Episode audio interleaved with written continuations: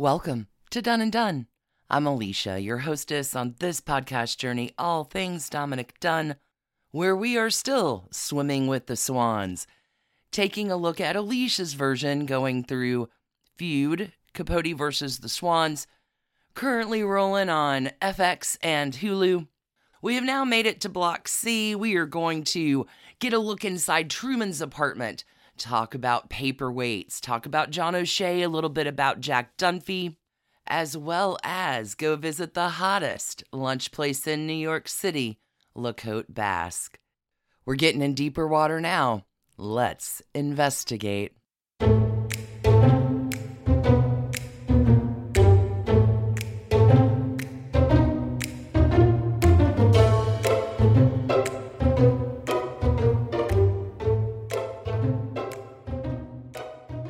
Goodness. So we're coming back from the second commercial break. We enter Block C here, investigators, opening this scene in 1975 with an older, distinguished Jack Dunphy.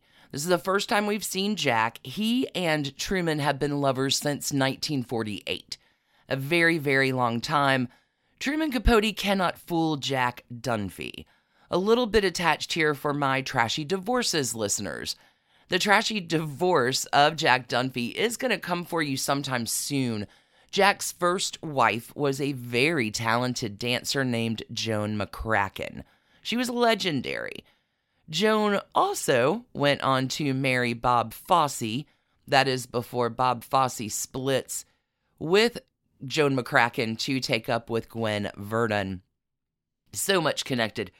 In this scene in 1975, we see Truman. He needs an idea. He's washed up, most certainly struggling with misuse of alcohol and drugs. And Jack Dunphy, after this many years, like he's kind of had enough.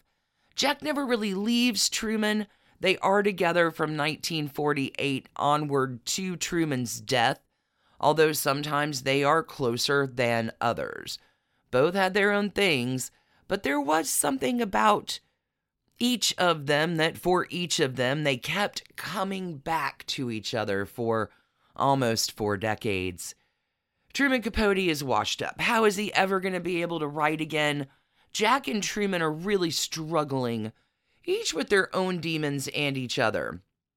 This particular scene does take place in Truman Capote's apartment building in the UN building again, I am overwhelmed, flabbergasted, delighted to see the amount of attention and detail that the producers are putting into these sets. I got a little joy when I saw the table full of paperweights. Effortlessness is a myth. Again, I want to pull out David Nash from elledecor.com writing about Truman's apartment. To capture the essence of Capote's pad, the design team searched far and wide to find appropriate tat and the author's iconic Victorian sofa. In 1965, the same year that Babe and Bill Paley upgraded to their sprawling Upper East Side abode, Capote moved from a rented Brooklyn Heights basement apartment.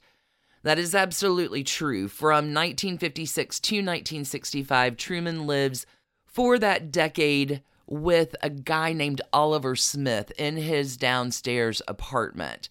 In 1965, Truman moves to the 22nd floor of the United Nations Plaza. He will buy this home for $62,000, about $590,000 today. He buys his apartment at the UN Plaza with his royalties from In Cold Blood. The UN Plaza is located at 1st Avenue and 49th Street. It's not a bad address, overlooking the west side to the East River. Babe from Truman would be about six blocks east, 15 blocks north to Central Park. It's about a 30 minute walk.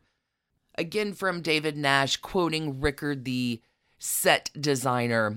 I found the floor plan, and there were a fair number of photos I added a couple additional elements like a pass through in the kitchen to open the set up a bit more for shooting. The designer even had Capote's views of the East River and the United Nations reproduced. It really is something extraordinary to see. Ricker goes on, we went to the actual apartment that a lovely woman lives in now so that we could photograph the view and blow it up to put outside the set window. Reproducing the apartment, where Capote was photographed by Horst P. Horst for magazines, including Vogue, and by Arnold Newman in 1977 for a now iconic image of the author in repose on his Victorian rosewood sofa was a dream for the production team. Explains Ricker, he had such an eclectic, sort of playful aesthetic. I had the sense he bought whatever he liked and just threw it all together. The Horst and Newman photos, along with research materials like the catalog from Bonhams and Butterfield's November 2006 sale, The Private World of Truman Capote, were central to reimagining one of the production's principal sets. Ricker adds, I've done a fair number of projects based on real people, and when you've got the reference materials and they're as fabulous as Truman, there's no point in reinventing the wheel. The search for decorator items and furnishings from collections of paperweights to a taxidermy rattlesnake was more like a fun scavenger hunt.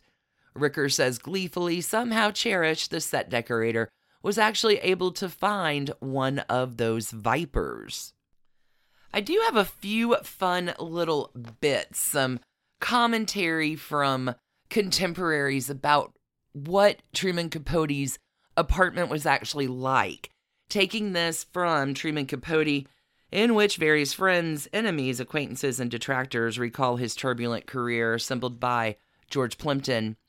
This is from Lenora Hornblow about Truman's apartment. Curiously enough, Truman's apartment at the UN Plaza was a very southern apartment. I don't know why. It had Tiffany lamps and a wonderful feeling of age and time, which is difficult to do in the UN Plaza. That disaster of a building, that air conditioned nightmare. I'm very grateful to Henry Miller for that title. He didn't mean it for a building, but it fits. Hmm? Lenore Hershey, editor, says about Truman's apartment he collected paperweights, but mostly portraits of himself. Large ones, little ones, photographs, paintings, they were all over the place, including the famous one of him on the sofa, the Cecil Beaton one, and the painting by René Bouché, which he didn't like. He collected Victorian things, Tiffany glass. Babe Paley had given him a lot of things. The apartment had a lot of reds, a lot of dark colors, a lot of books. Jan Cushing, with one more comment here, very eccentric, very depressing. I mean, it was run down. It had a beautiful view, but just messy. He didn't look like he was happy in the apartment. I think he was happier at Pear Trees across the street. Oh, friends, I do love the details. So, why am I getting so jazzed up about the paperweights? Some of you might know this story, but again, let's back up the bus because when you know, you know, and that really is going to strike you watching this scene all those paperweights. Truman Capote has been collecting paperweights since he was given his first real significant one from France's grande dame of literature, Colette. It is in 1953 1954 early that Jean Cocteau introduces Truman Capote to Colette, who in this year is 80 years old, very close to her death. Colette will pass away not long after this. Colette is the author of the Gigi and Claudine novels, and really legendary for not only her writing, but also her scandals and her spider webs. This particular meeting is so well written about in Sam Wasson's Fifth Avenue 5 a.m. How does it all break down? Why are paperweights important to Truman? Very much a key moment in his life from Sam Wasson about this meeting. In full recline, Colette, racked with arthritis, no doubt smiled at Truman's author's photograph on the dust jacket of Other Voices, Other Rooms staring out at her with his languid eyes and slick lips. The boy's salacious look was one the old woman knew well. In her day, she had rocked Paris with a few success de scandales of her own, both on the page and off. Now here was this rascal with his angel's face, a hungry angel's face. How delicious. She felt for sure there existed a king of artery between them. And even before he entered her bedroom, Truman sensed it too. Bonjour, madame, bonjour. They hardly spoke each other's language, but as he approached her bedside, their bond grew from assured to obvious. The artery was in the heart. After the teas were served, the room got warmer and Colette opened Truman's 23 year old hand. In it, she placed a crystal paperweight with a white rose at its center. What does it remind you of? she asked. What images occur to you? Truman turned it around in his hand. Young girls in their communion dresses, he said. At this point in time, Truman's 23. His swans have been his mother, Harper Lee, his trio in New York City, Carol, Oona, and Gloria, also Phoebe Pierce Vreeland, Marilyn, and Jennifer Jones. Babe and her swan crew were not even in the picture yet. But you see, whatever it is, is in Truman Capote all along, young girls in their communion dresses. Sam Wasson continues The remark pleased Colette. Very charming, she said, very apt. Now I can see what Jean told me is true. He said, Don't be fooled, my dear. He looks like a 10 year old angel, but he is ageless and has a very wicked mind. She gave it, the paperweight, to him a souvenir. Capote would collect paperweights for the rest of his life, but years later, the white rose was still his favorite. Truman took it with him almost everywhere. Colette does pass away in 1954, leaving a profound effect on Truman Capote and the installation of the collection of paperweights. This pan, this scene of Truman's apartment in this time frame with all the paperweights on the table really did get me pretty excited. Such a visual feast. Now is a fantastic time to take a quick break, hear from a few sponsors. When we return, we are going to come back with the beginning of the ill fated affair of Truman Capote and John O'Shea. Okay, so still in this scene, Jack Dunphy, Truman Capote fighting in this uh, beautifully set, detailed to what it was really like apartment of Truman's at the UN Plaza. At the end of the scene, Truman Capote is lamenting the old him, the young, the wonderkind. And again, drugs and drink are doing the thing on Truman, and Truman is off to the bathhouses. And sure, bathhouses are a thing in the city, and perhaps Truman and John O'Shea meet in one. That is one of the rumors going around. There are a lot of rumors that go around about Truman and John O'Shea. I don't know if there was any need to make that any more salacious because the story is salacious enough. John O'Shea, he is a banker. He's a married banker, an Irish Catholic, married for years banker with four kids. Works at a bank in New Jersey. John O'Shea is a wannabe writer. Again, from George Plimpton's book, I have William Styron, the writer, talking here about his recollections of how all this went down. William Styron says, We were both house guests at Kay Graham's house in Washington. Everyone else had gone to bed. He, Truman, got very confidential and frank with me, and he just spilled out so many things. I remember him telling me about his first encounter with his lover, John O'Shea. He said that O'Shea had come to his apartment in the United Nations Plaza to talk over finance. They were sitting there talking, and this sexual excitement passed between them. He hadn't expected this because he was getting all the loving he needed in terms of just being carnal, getting laid, or whatever. Truman being Truman. O'Shea said, can you tell me where the bathroom is? And Truman said, Well, yes, it's right over there. Truman said that as O'Shea passed him, he leaned down and kissed him, not on the mouth, but on the cheek or the brow or something, and Truman said, My heart was racing like a maniac. I said, Would you please stop that? In about 15 years. That was it. They just fell into each other's arms, and that was the beginning of this wild romance. Actually, I'm going to pop in one more comment here before we continue on. This is from Lester Persky, film producer. He will recall Truman brought this man around to whom he introduced me, a middle aged, dark haired man who looked a little like W.C. Fields. It was John O'Shea. When I was with him, he was absolutely well behaved, polite, and kind of formal. Truman told me this man had a wife and family of four children. I'm sure Truman did something very evil without intending it because he disrupted this man's life. Now, O'Shea was obviously waiting to have his life disrupted, waiting to be pulled out from that existence with his family. But if it hadn't been for Truman, he might have gone on and in ignorance, in the bliss of that ignorance in what his dissatisfaction was. At first, I actually thought he was a good influence on Truman because here's a man who is as straight arrow as anybody. He was too square, he was presentable. He came on like you could run him for sheriff of San Diego. You couldn't envision the two of them in any embarrassing situation. I mean, you couldn't. He seemed perfectly proper. So I thought that he might be a stabilizing influence. I later found out from Truman mostly and from my own experiences that, of course, he was not a stabling influence at all. These recollections are taken from a chapter set around 1972.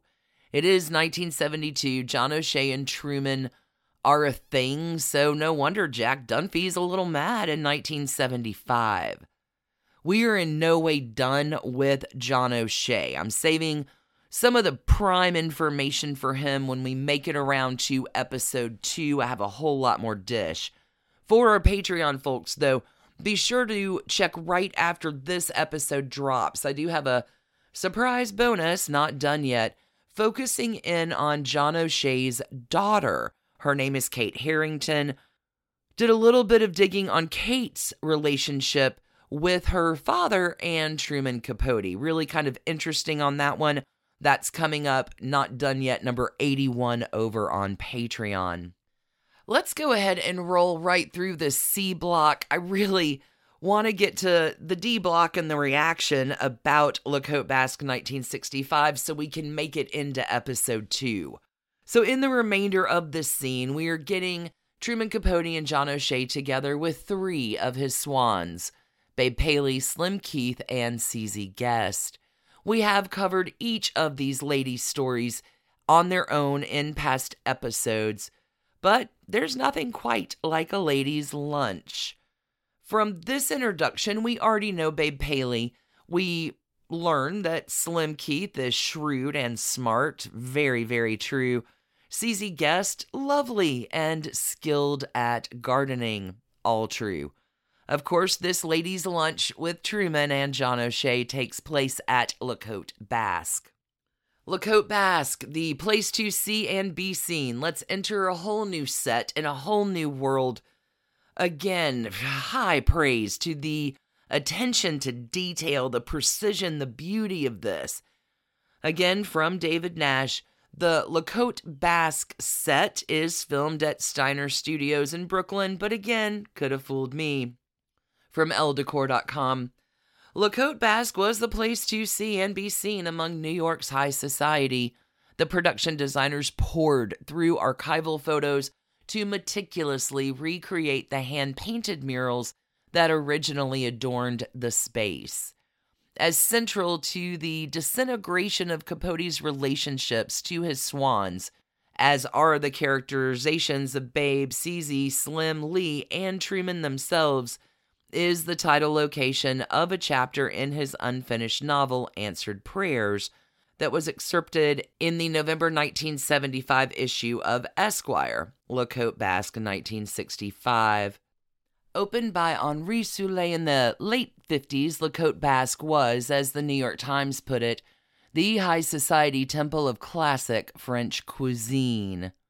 There are a number of dishes here that I'm not going to be able to pronounce correctly, but I would like you to know those classic French cuisine dishes did get served to the likes of Jacqueline Kennedy, Aristotle Onassis, Nan Kempner, Wallis Simpson, Diana Vreeland, Mary Wells, and of course, the Swans. It was also a site for sharing gossip between friends, musings, and secrets that once made public would prove as deadly to Capote's career and social standing as the venom once produced in life by his taxidermied rattlesnake. But recreating the restaurant's interior wasn't as easy as one would expect. There aren't many images, says Ricker, who found the best interior photo on the cover of an old menu. I also tracked down the 1992 movie Light Sleeper with Willem Dafoe and Susan Sarandon that was shot there, so I got screenshots of every scene. Originally located at 5 East 55th Street, on what is now the site of Ralph Lauren's equally popular C&B scene restaurant, the Polo Bar, La Côte Basque eventually moved a block over to 60 West 55th Street in 1995, some 20 years after the story that solidified Capote's bleak future. Its doors closed for good in 2004, though the address is now home to Alain Ducasse's neighborhood favorite, Benoit, New York to bedeck the high end French eatery for Capote versus the Swans, the design team poured through archival imagery of the original location and went to town. It was this playful themed restaurant that purported to be on the Basque coast with little striped awnings and fabulous murals by Bernard Lamotte, explains Ricker. We hand painted versions of those murals had all the tufted leather banquets and chairs made, and actually pieced together the bar from drugstore cabinetry designed for the production of West Side Story. Then we worked really hard to get the beautiful colors of caramel and butterscotch that would envelop you in the space with the swans. At this particular scene, there's definitely some interesting conversation we're talking about Drue Heinz and Princess Margaret and the Windsors and Prince Charles. There's a lot of dish to drop about those characters. And then Anne Woodward shows up. From our B block episode, just the last episode, it gives all the details on the actual feud between Truman Capote and Anne Woodward that started all the way back in San Moritz in 1956 the thing I want you to know about this particular scene is that CZ guest, lunchtime guest at this particular scene, and CZ's husband are both guests of Edith Baker's at that party for Wallis Simpson given the night of October 30th, 1955, the night that Anne Woodward kills her husband Billy. CZ was one of the 4854 guests that, after the shooting of Billy Woodward, was questioned by police, where they all sang the same tune. I love CZ here. Truman is like, Yeah, you can't sue me for libel. We all know it happened. CZ knows what she got asked by the authorities after that. But I do love her line here. He has a typewriter and you don't, Anne. all the swans know the score about Anne. They always have. And here's the thing about Anne Woodward she was never in.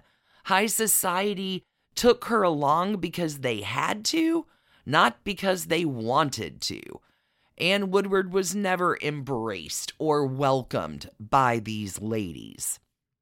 It is a long lunch, it is a boozy lunch, and here John O'Shea, at least in this story, is encouraging Truman to look at what he's got you need to tell this story. Again, a little license here, but in the series, Truman is writing again. He's found it, and he will write it much to his destruction. When we come back, we are going to talk about the release of La Côte Basque 1965, that chapter in Esquire. Nothing, nothing, nothing will ever be the same. I have a lot of commentary from many of the players in the set about what Truman was thinking. How did it all roll down? Truman Capote really caused quite a stir. Those stories and more are coming for you on our next Done Day. Patreon folks, don't forget, I've got a bonus not done yet for you about Kate Harrington coming right after this episode. Investigators, if you are looking to get in on those not done yet bonuses or early and ad-free episodes, patreon.com slash done and dunne is the place to go to find out more information. One and all, thank you for tuning in today and joining me as we swim with the swans. I am so grateful to you for spending your time with me in all the ways you cheer and support the podcast. Y'all are simply the best until we meet again. Finally, wrapping up episode one. You know, I want you to stay curious and keep on investigating. Thanks for listening to the Done and Dunne podcast, a Hemlock Creatives production. You can email us at doneanddunne at gmail.com. You can follow us on Instagram at Done and Dunne Podcast. For further information about our episodes or sources, you can find us online at www.doneanddunne.com. See you next week, friends.